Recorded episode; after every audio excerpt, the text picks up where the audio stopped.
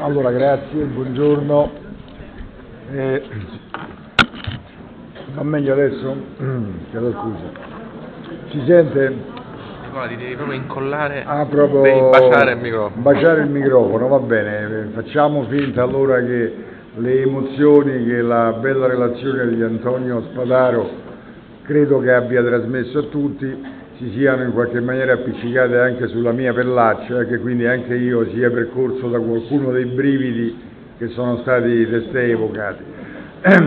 Approfitto anzi dell'occasione, cominciando questo mio, mi auguro, non particolarmente noioso intervento, ringraziando proprio Spadaro che ha voluto ricordarmi affettuosamente. E allora anche io comincerò quello che sto per dire ricordando la conversazione che abbiamo avuto poco fa, anche perché è particolarmente adatta alle circostanze. Poco fa, appunto, scambiandoci le opinioni cui faceva, a cui si faceva riferimento, tra le altre cose mi è capitato di dire, appunto, parlando con lui, che questo incontro, non solo questo per la verità, ma questo in particolare di fronte a questo numerosissimo e giovanissimo pubblico, questo incontro aveva un po' una caratteristica abbastanza inquietante, oltre che esaltante per altri aspetti, che era quella della eh, celebre metafora evangelica della difficoltà di fare passare un cammello, poi giustamente Antonio Spadaro mi correggeva con eh, precisione filologica, il cammello in questione non sarebbe un cammello vero e proprio, ma semplicemente una fune.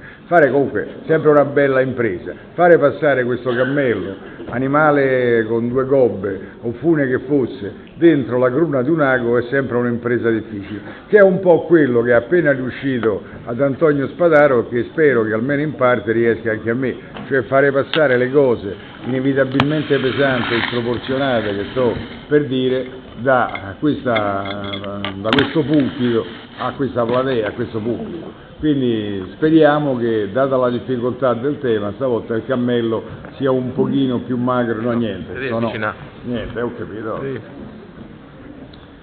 Chiedo perdono, bacerò, bacerò il microfono. Vabbè.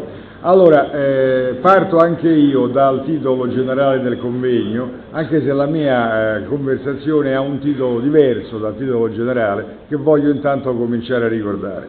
Mentre la mia relazione è intitolata Leggere e scrivere, due punti, misteri, poi spero di dimostrare perché questi due punti non siano eh, del tutto inutili, il convegno è intitolato più generalmente, alla, eh, genericamente al mistero di scrivere. In effetti la scrittura, così come abbiamo sentito adesso, in alcuni casi abbiamo ricordato, in altri casi abbiamo appreso per la prima volta, la scrittura esercita un fascino, un enorme fascino, che si rappresenta proprio, soprattutto presso allo- i profani, presso gli sguardi di noi tutti, come qualcosa di incomprensibile, perché qualcuno dovrebbe mettersi dentro una stanza, dovrebbe mettersi dentro questa stanza a scrivere le cose strampalate che spesso sono agli occhi di molti di noi le poesie, le poesie soprattutto delle quali ha parlato adesso Antonio Spadaro. Il mio intervento sarà focalizzato piuttosto, come vedrete tra poco, a parlare di, in un'accezione molto più ampia, molto più generica, molto più bassa e mi auguro anche molto più vicina alla sensibilità, all'esperienza della gran parte del pubblico, eh, che è quella appunto della narrativa innanzitutto, ma di tutte anche le altre incarnazioni della narrativa delle quali siamo fruitori appassionati. In questo momento, se è vero che in Italia si legge poco, anzi si legge anche meno forse di quanto si leggesse qualche anno fa, è anche vero però che praticamente tutta la popolazione adulta o semplicemente in età di mettersi davanti a un televisore è in grado di partecipare a una comunicazione artistica, a una comunicazione narrativa, una comunicazione, mi permetto di dire, anche letteraria, anche se il, medio, il medium è completamente diverso, di, mm, questa popolazione, ripeto, ha questo rapporto con questa comunicazione, con questa fruizione di testi narrativi o letterari, torno a dire, è enormemente più grande di quanto sia mai avvenuto a tutte le generazioni del passato. E il discorso quindi che noi stiamo facendo questa mattina, non solo questa mattina, ha una rilevanza mi permetto di dire, più grande di quanto avrebbe potuto avere qualche anno fa. Qualche anno fa sarebbe stato un discorso che avrebbe riguardato una minoranza ancora più esigua di quella alla quale io in questo momento mi sto rivolgendo. Il mistero di scrivere però come avete appena sentito dalle testimonianze ricordate, visto dal punto di vista degli scrittori, è un po' una cosa che tutto sommato ci lascia abbastanza freddi. Diciamo pure la verità, chi di noi non ha nutrito questo genere di aspirazioni, chi di noi non si è cimentato con il grande problema della ispirazione, cui, eh, fatto, di cui si è fatta menzione prima, probabilmente resta abbastanza freddo rispetto alle giustificazioni e alle spiegazioni che della loro arte, che della loro vocazione o appunto della loro ispirazione ci danno i più diretti interessati. Io ho pensato allora di rendere un pochino meno freddo questo approccio al discorso, non dando tanto ascolto a quello che hanno da dire gli scrittori sulla loro specialità, quanto piuttosto andando a guardare quello che erano gli scrittori prima di scrivere, cioè tutti gli scrittori prima di scrivere si sono cimentati, hanno guardato, si sono incuriositi rispetto alla scrittura. Quindi andiamo a vedere co- cosa, cosa pensa della scrittura qualcuno che non ha ancora scritto. Per fare questo genere di operazione, come ovvio, è un po' un bisticcio, un po' un paradosso, ma è inevitabile che questo avvenga, ci avvarremo però della testimonianza di uno scrittore. Lo scrittore in questione, quello che cioè eh, ho incaricato in questo caso di riferirci che cosa sia la scrittura vista da chi non scrive, eh, lo scrittore in questione d'altra parte eh, costituisce, scusate, costituisce un esempio particolarmente significativo perché la sua impresa narrativa è basata esattamente sul paradosso di una scrittura che comincia dal nulla, di una scrittura che addirittura si fonda su una realtà all'interno della quale la scrittura rappresenta un fatto eccezionale, proprio la scrittura in quanto pure semplice tecnica, la scrittura in quanto specialità che caratterizza coloro, tutti coloro che non siano analfabeti. Lo scrittore in questione è uno scrittore a voi familiare, non, non, vi starò a domandare se lo conoscete perché non eh, vi renderei sicuramente un piacere, un servizio. Lo scrittore in questione è Giovanni Verga, il testo che vi sto per leggere è un testo che probabilmente avrete tutti quanti già avuto tra le mani, avrete addirittura studiato, ho però così eh, ragione di credere che il passo che vi sto per leggere probabilmente non vi abbia fino adesso lasciato alcun ricordo particolarmente vivido. Mi auguro che dopo questa mattina di questo passo avrete modo di ricordarvi. Da ieri il pastore quindi vi leggo questo paragrafo. Don Alfonso però rispondeva che anche lui andava a scuola a imparare. Dico subito per quelli che avessero perso di vista il contesto che questo Don Alfonso che va a scuola non è un adulto un po' ritardato che improvvisamente decide di dover colmare qualche lacuna culturale, è semplicemente un bambino che però viene chiamato rispettosamente Don Alfonso da ieri per segnalare la grande differenza sociale, di rango, di casta addirittura che li separa. Ieri allora sgranava gli occhi e stava tutto orecchi se il signorino, cioè Don Alfonso, si metteva a leggere e guardava il libro e lui in aria sospettosa, stando ad, ascoltare con quel lieve ammiccar di palpebre che indica l'intensità dell'attenzione nelle bestie che più si accostano all'uomo. Gli piacevano i versi che gli accarezzavano l'udito con l'armonia di una canzone incomprensibile e alle volte aggrottava le ciglia, appuntava il mento e sembrava che un gran lavorio si stesse facendo nel suo interno. Allora accennava di sì e di sì col capo, con un sorriso furbo e si grattava la testa. Attenzione adesso.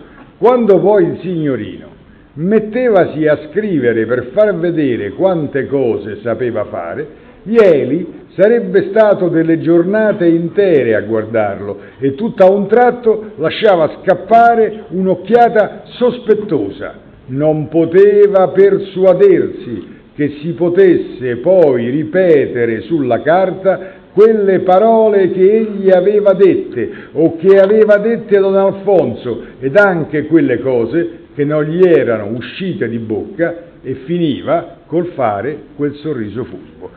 Abbiamo sentito parlare poco fa di meraviglia, la meraviglia di colui che del bambino soprattutto, dell'adolescente che non sa scrivere rispetto ai prodigi della scrittura. La scrittura è una tecnica prodigiosa che meraviglia, che lascia a bocca aperta coloro che non sono in grado di controllarla.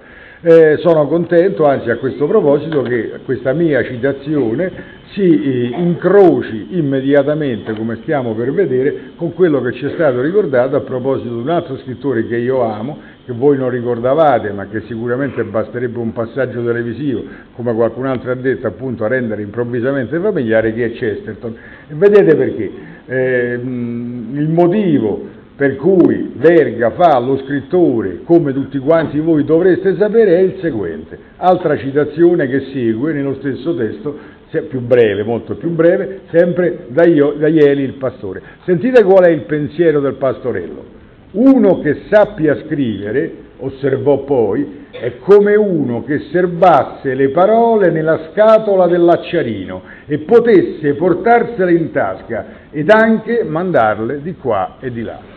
Come voi capite, il mistero di scrivere, in questo caso, è legato esattamente al fatto materiale della scrittura, ma non per questo è meno mistero, ma non per questo noi possiamo pensare che sia meno significativamente legato proprio a quello che fa poi di una persona qualsiasi che sta eh, in questa sala uno scrittore, un futuro scrittore. Ho avuto il piacere tra l'altro di incontrare tra ieri sera e stamattina due persone che sentirete parlare, che sono due scrittori affermati, che sono stati miei allievi. Questo non, non, non depone a favore della giovinezza di chi, mi, di chi, vi sta parlando, ma depone a favore della tesi che vi sto illustrando. A un certo punto dentro una sala come questa ci sono dei giovani, anzi dei giovanissimi, che decidono, che scoprono, che trovano una, mh, provano una curiosità, una curiosità affascinata, una meraviglia, forse anche un po' di angoscia, come è stato detto, nei confronti proprio di questa stranezza che è rappresentata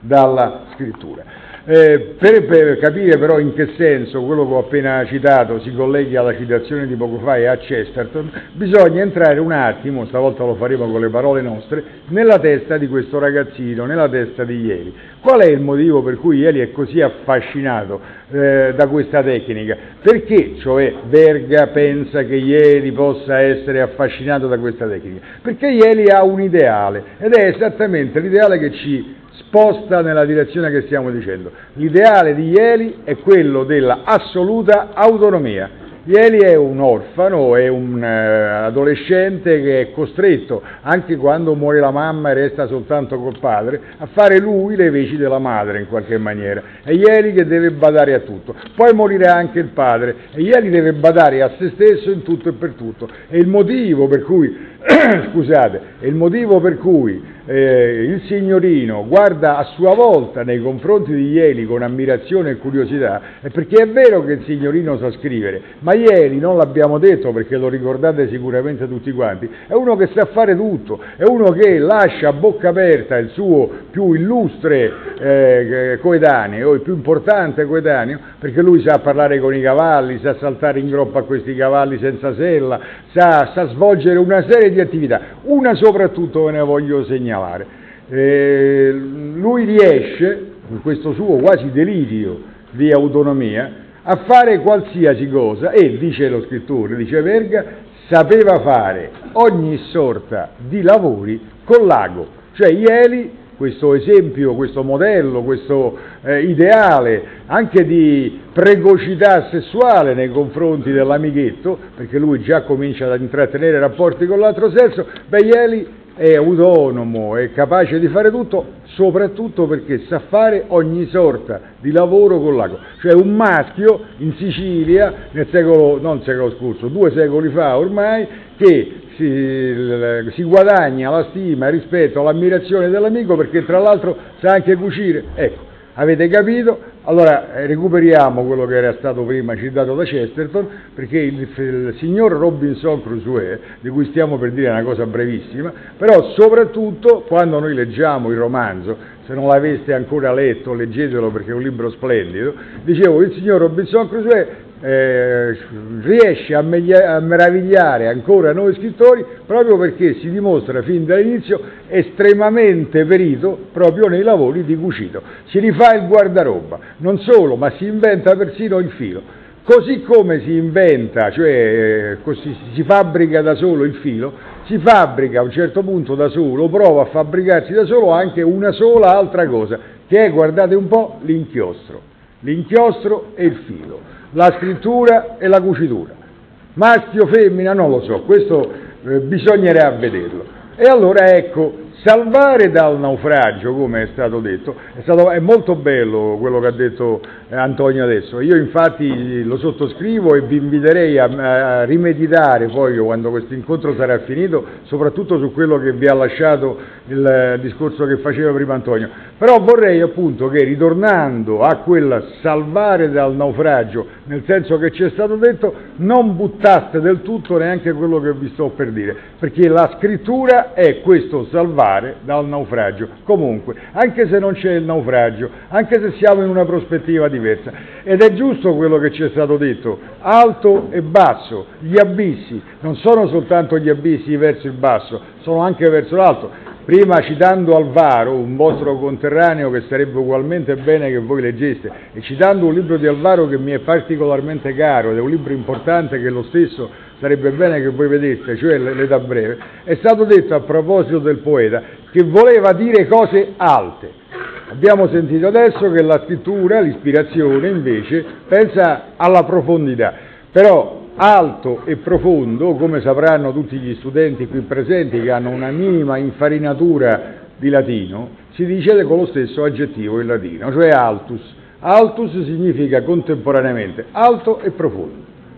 Noi ci troviamo quindi, questo, abbiamo toccato così molto velocemente quello che credo che possa essere un elemento decisivo all'interno della identificazione del mistero di scrivere, cioè del perché si scrive. Si scrive perché vogliamo cucire, si scrive perché vogliamo fare dei cataloghi, degli elenchi. Pensate, questo anche l'avrete letto tutti quanti, che una delle parti più noiose, che anche quando ero studente io venivano risparmiate agli studenti, nella lettura degli splendidi poemi omerici che all'epoca si faceva per intero, sia pure in traduzione, alla scuola media, veniva quasi sempre esaltato per intero il catalogo delle navi. Ecco, voi pensate che invece questo esercizio, cioè quello del catalogo, cioè quello della rassegna, è fondamentale proprio all'interno di una, not- una concezione della letteratura e dell'invenzione come quella che vi sto dicendo. Se quello che abbiamo detto adesso resta ancora un po' astratto, ritornate un attimo con la vostra eh, memoria alla esperienza che tutti i presenti condividono della cosiddetta fiction. La fiction televisiva, che è basata sugli statuti romanzeschi, che sono quelli che deriviamo appunto da, da Omero e sono arrivati fino ai giorni nostri, questa benedetta fiction ha un passaggio che è pressoché identico da, dalla presentazione di Achille e Ettore ai giorni nostri. Questo passaggio identico è la presentazione, l'avviamento, il lancio, come diremmo oggi, dell'eroe. Cioè l'eroe deve diventare tale, certo attraverso un'azione che ci verrà poi rappresentata e raccontata, però per poter manifestare dentro il romanzo, dentro la fiction, dentro il poema, queste sue attitudini di eroe, deve prima essersi guadagnato l'attenzione innanzitutto dello scrittore e quindi immediatamente del lettore e quindi deve essere presentato. La presentazione di questo eroe è esattamente l'equivalente del catalogo di cui stiamo parlando o dell'elenco dei beni di Robinson ai quali molto, molto opportunamente è, è stato fatto adesso riferimento. Arrivo, se no eh, ci perdiamo un pochino, arrivo adesso al mio titolo, cioè leggere e scrivere due punti misteri. È un titolo ambiguo, è un titolo eh, volontariamente ambiguo, perché eh, si può leggere perlomeno in due maniere. La prima maniera che vi propongo è quella che deriva proprio ehm, recta via da quello che abbiamo appena detto. Leggere e scrivere di misteri. Qual è il tema, qual è l'argomento, qual è l'interesse che sta dietro la scrittura e la lettura? Il mistero. Vogliamo leggere, vogliamo sapere di scrittura. Torniamo alla fiction di cui stavamo parlando prima. Qualche scrittore, e può darsi che gli scrittori qui presenti poi a loro volta vorranno aggiungere la propria voce a questo coro, qualche scrittore nei mesi passati si è lamentato in maniera risentita e secondo me anche sproporzionata della fortuna pressoché universale, pressoché totalitaria che ha un genere su tutti gli altri, il thriller il noir, il giallo, eh, oppure in certi casi eh, il film o il romanzo d'azione che, che ha però questi ingredienti spionistici, giallistici o quello che volete. È una lamentela che avrà le sue ragioni, se gli scrittori vorranno poi significarcele diversamente staremo qui a sentirle, però intanto bisogna dire che questo, eh, questa fortuna di questo genere non è una cosa che ci debba scandalizzare in linea di principio. Prima perché eh, la cruna del lago che io in questo momento sto faticosamente cercando di penetrare esiste anche poi nella comunicazione letteraria e se noi troviamo un mezzo attraverso il quale riusciamo a interessare il pubblico, quale sia questo mezzo, benvenuto sia il mezzo che ci consente di passare attraverso la cruna del lago. Poi, per un'altra considerazione, perché non ci dimentichiamo che con questo criterio avremmo sbrigativamente condannato Leonardo e Raffaello perché li avremmo considerati dei madonnari, cioè delle persone che ossessivamente ripetevano gli stessi soggetti, i soggetti rispetto ai quali noi con la nostra eh, presunzione di moderni siamo portati appunto a guardare con un po' di sufficienza, dice sempre le stesse cose, sempre le stesse rappresentazioni. Solo che noi siamo qui a venerare, siamo sempre pronti a venerare Leonardo, Raffaello, però i soggetti di Leonardo e Raffaello erano ancora più ossessivamente ripetitivi di quanto siano ripetitivi oggi eh, appunto gli autori di fiction televisivi o di romanzi o di film o quello che volete voi. Leggere e scrivere i misteri, d'altra parte, eh, spiega anche perché, e questo sta un po' una puntata precedente che non avevo saltato, dicevo, leggere e scrivere i misteri sta anche a spiegare poi qual è eh, un altro tipo di curiosità che noi possiamo manifestare aggressivamente stavolta nei confronti di chi scrive. Ricordate che il povero Ludovico Ariosto, eh, sottoponendo al cardinale Ippolito d'Este, che era il suo datore di lavoro, protettore, mecenate, fate un po' voi, eh, i primi risultati dell'Orlando Furioso, si sentì per tutto ringraziamento rispondere da questo illustre prelato, dice, ma Messer Ludovico, donde prendete tutte queste corbellerie, cioè tutte queste fesserie dell'Orlando Furioso, chi te l'ha, chi te l'ha raccontate, dove l'hai presa? Ecco, lo stesso posto tra quell'alto e quel basso che abbiamo cercato di definire prima, eh, lo stesso posto da cui Messer Ludovico prendeva le sue corbellerie è quello verso il quale ci stiamo dirigendo. E ci stiamo dirigendo, guarda caso, verso, stavolta questo più, più, più facile, più familiare, uno schemino, una tipologia. La tipologia della leggere e dello scrivere misteri, dove misteri può essere anche complemento oggetto dei due predicati, leggere e scrivere. I misteri che leggiamo e scriviamo sono sostanzialmente, dico velocemente che non vi voglio annoiare, di tre tipi. Il primo tipo è quello, scusate, questo per esempio, vedi, esistono due tipi di insegnamento.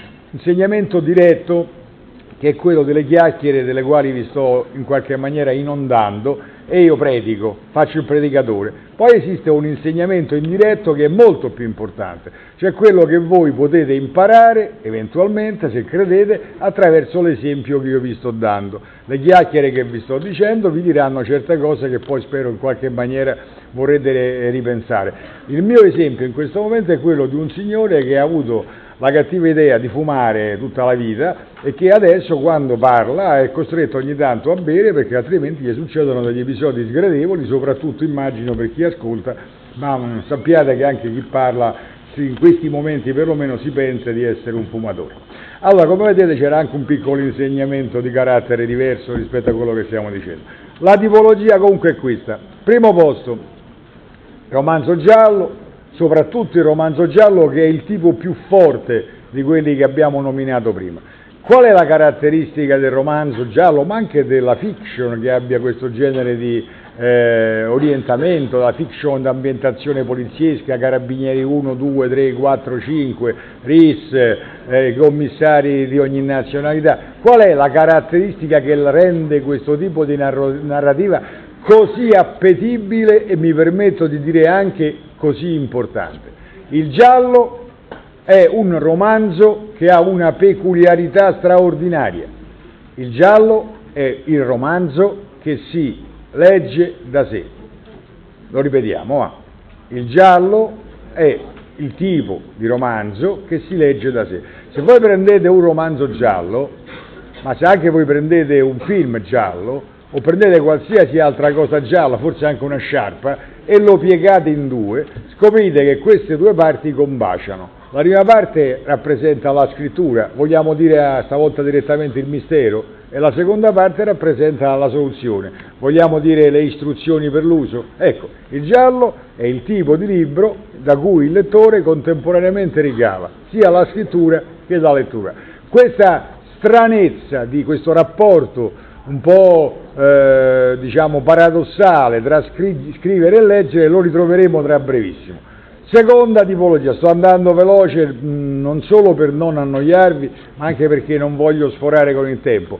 Seconda tipologia a cui dobbiamo fare riferimento, tutta la grandissima, sterminata letteratura, ancora più grande, ancora più significativa, ancora più invasiva, vorrei dire agli amici scrittori di quanto non sia oggi giallo, che è il fantastico tutta la letteratura occidentale può essere in qualche maniera riassunta all'insegna del fantastico, dove fantastico significa che noi dobbiamo tenere presente che fino a 100 anni fa, 150 anni fa, quando improvvisamente la parola d'ordine è diventata il realismo, ma che dico il realismo? Il naturalismo, ma che dico il naturalismo? Il rifiuto del letterario, bisogna essere scientifici, bisogna essere precisi, ecco, fino a 150 anni fa tutta l'altra letteratura era all'insegna del fantastico. Tutta l'altra letteratura, cioè, era all'insegna di una enorme, di una straordinaria estensione del principio di Coleridge che io ho visto molto eh, volentieri. L'anno scorso, mi pare ricordato proprio da Antonio quello della sospensione dell'incredulità, tutta sospensione dell'incredulità, tutti, voglio dire in maniera diversa, con il fiato sospeso, anche in questo caso, nel primo caso il giallo si legge da sé, in questo caso c'è un altro cortocircuito, perché dentro tutta questa letteratura, dentro tutta questa sterminata produzione di letteratura fantastica, c'è un oggetto che la fa da protagonista. La faccio breve. Qual è l'oggetto che la fa da protagonista? Come Ieli, che sta a bocca spalancata quando il signorino Don Alfonso scrive, così tutta questa letteratura sta a bocca spalancata di fronte a un oggetto, di fronte a un protagonista che è il protagonista assoluto e che è il libro, il libro magico. Tutti questi signori, ho citato prima Ariosto, Ariosto continuamente ripete, Turpin lo dice, Ariosto fa finta di stare a ispirarsi a una scrittura precedente. Tutta questa letteratura fantastica ha questo genere, mi permetta di dirlo in una maniera un pochino più bassa ma molto concreta, di ispirazione. L'ispirazione di tutta questa letteratura è un libro precedente. Terza tipologia, questa beh, spero che possa essere di maggiore interesse per tutti quelli che quest'anno faranno l'esame che una volta si chiamava di maturità la terza tipologia è quella del racconto o romanzo indiziario, cioè poi Verga che abbiamo citato poco fa, che abbiamo letto poco fa. È una letteratura all'interno della quale lo scrittore non solo tematizza, cioè non solo mette al centro dei suoi interessi come se fosse il tema, e questo avviene già nel romanzo giallo, l'indizio, ma soprattutto scrive in maniera tale da dare ai suoi lettori una informazione per così dire arate, un'informazione che in qualche maniera educhi il lettore alla collaborazione, quindi rende il lettore attivo e dà al lettore questo brivido, effettivamente brivido, che il moderno pensa di avere in esclusiva rispetto all'antico, cioè il brivido di una difficoltà, di una complessità, di una vitalità che all'antico pensa di negare. Arrivo alla conclusione. Terzo punto, che è poi il punto, la vera secondo me, la più autentica, la più utile interpretazione del mio titolo, che lo ripeto ancora una volta, leggere e scrivere misteri, dove questi due punti non stanno più a introdurre il complemento oggetto, ma introducono semplicemente, potrebbero essere sciolti da una copula. Leggere e scrivere sono misteri. Perché leggere e scrivere sono misteri? Leggere e scrivere sono misteri per un motivo che sapeva benissimo Italo Calvino, che è intervenuto varie volte proprio in margine a questa questione. Il mistero, il paradosso per cui leggere e scrivere è un mistero è riassumibile in una sola questione e la questione, state attenti che è divertente questa, forse è l'unica cosa divertente che sono in grado di offrirvi, perlomeno oggi.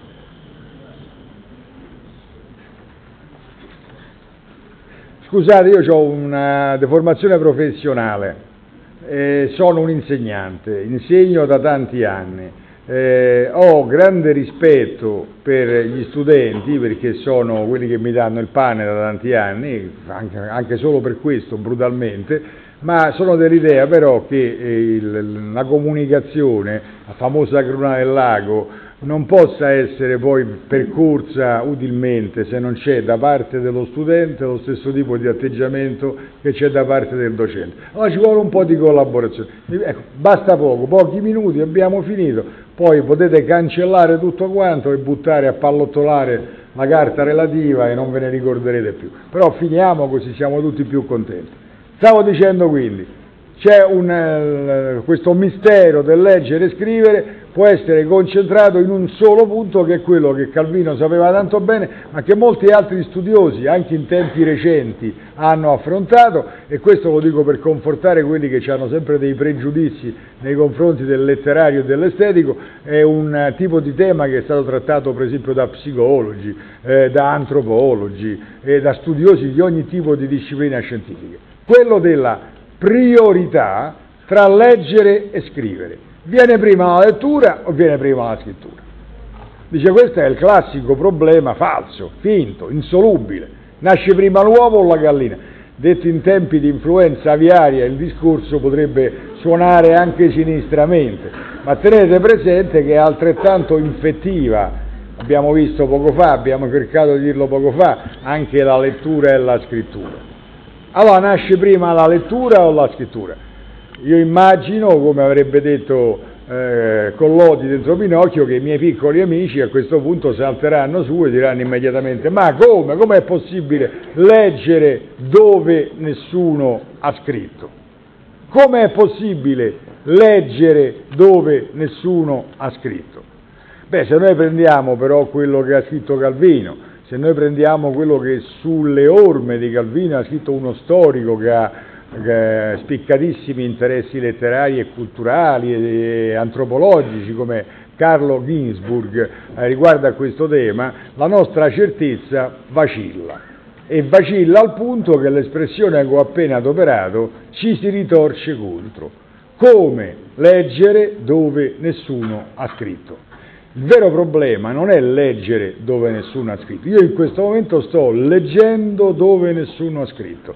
Il povero Ieli, se fosse in questo momento seduto in quest'aula, spalancherebbe ancora di più la bocca perché direbbe ma dove sta leggendo questo signore le cose che sta dicendo? Il cardinale Ippolito mi direbbe ma dove sta prendendo tutte queste corbellerie Messer Ludovico? Dove sta il paradosso? Dove sta il problema? Leggere e scrivere, secondo Carlo Gisburg e prima di lui secondo Calvino, sono disposti in un ordine diverso, perché secondo Calvino, secondo Carlo Gisburg e secondo tanti altri, l'ultimo dei quali è quello che vi sta parlando in questo momento, viene inevitabilmente prima la lettura perché bisogna prima avere letto qualche cosa per capire che quello che noi abbiamo letto può essere adoperato anche in chiave di scrittura. La faccio rapidissima, l'esempio che fanno Calvino, Gisburg, gli antropologi è sempre quello delle tracce. Io trovo, delle, sono un uomo primitivo, la fase della caccia, sto inseguendo una bestia, per sapere che la bestia che sto inseguendo è esattamente quella che mi sta a cuore, cioè che sia famoso, il famoso pollo di cui parlavamo prima e non il leone che potrebbe invece trasformare me in preda, dicevo, per saperlo vado a leggere, vado a vedere se le impronte in questione sono quelle giuste. Ma come facciamo a passare da questa fase che è quella della pura lettura ammesso che tale possa essere considerata, a quella della scrittura. Non è necessario che sia stata inventata la scrittura, basta che io, che sono nemico di un altro cacciatore, per trarlo in inganno o per attirarlo in una trappola, mi procuro le zampette, le, taglio di un pollo, faccio le finte tracce sulla sabbia, la persona che viene dopo pensa che quelle siano tracce, certo che sono tracce, solo che, che differenza c'è tra la traccia vera e propria e quella di cui sto parlando io, con la zampetta tagliata per ingannare qualcuno, che la prima traccia è una traccia e basta, la seconda traccia è un segno ed è un segno intenzionalmente apposto. Arrivo alla conclusione vera, così tutti quanti saremo più contenti. Scrittura e lettura sono un mistero, sono un mistero soprattutto per il motivo che abbiamo appena detto, ma per tanti altri che quelli che poi avranno la bontà di leggere il testo scritto, la versione scritta di quello che vi sto dicendo saranno più visibili, soprattutto nel mondo d'oggi. Il mondo d'oggi, con le nuove tecnologie, sta realizzando sperimentalmente, ci sta mettendo sott'occhio il paradosso di cui stiamo parlando, che non è solo, scusate, quello della confusione tra leggere e scrivere, non è soltanto quello dello stabilire la priorità, chi è nato prima, il lettore o lo scrittore, ma è qualche cosa di più. Le nuove tecnologie ormai fanno sì che quando noi leggiamo ci rendiamo conto di scrivere e quando noi scriviamo ci rendiamo conto di leggere. Perché insisto sul dire ci rendiamo conto? Perché è sempre successo, non è una novità. Se è vero quello che ho appena ricordato del cacciatore, già allora leggere e scrivere erano la stessa cosa. Però vediamo in che senso le nuove tecnologie realizzano questo miracolo. Anche in questo ho scoperto che potrò avere ulteriori approfondimenti e forse anche qualche tirata d'orecchie dal nostro Antonio, perché i suoi interessi mi pare che siano esattamente in questa direzione. Si mettano in croce semplicemente due fatti. La tecnologia di cui tutti quanti siete in questo momento padroni sicuramente più di me, cioè quella del sistema Windows o viceversa del Mac che lo ha sperimentato molto prima, quella che si chiama finestre e tendine.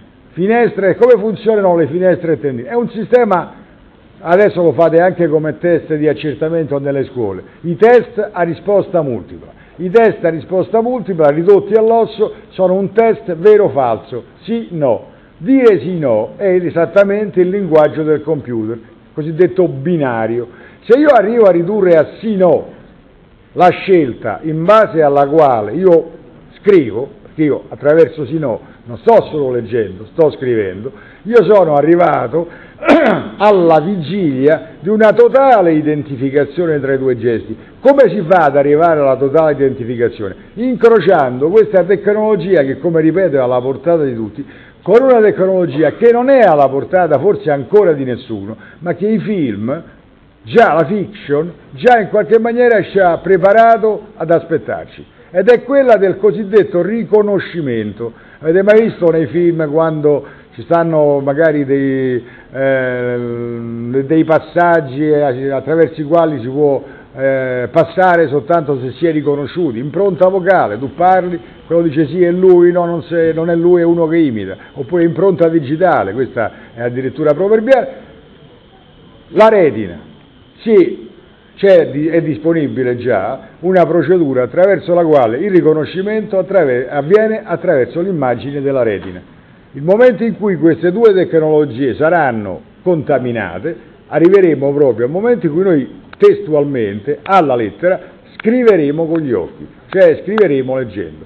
Sul fatto che noi poi, quando invece oggi leggiamo, scriviamo, basti pensare alla scelta che inevitabilmente noi facciamo, non soltanto quando leggiamo, leggiamo 100 pagine e ce ne ricordiamo una, leggiamo una poesia oppure una prosa, ma le leggiamo nella stessa maniera, saltando di palo in frasca, saltando righe, saltando paragrafi interi. Non solo dicevo in questa maniera, ma lo stesso tipo di, di, di fenomeno, cioè quello di scrivere senza scrivere, cioè di scrivere leggendo, si sta verificando in questo momento.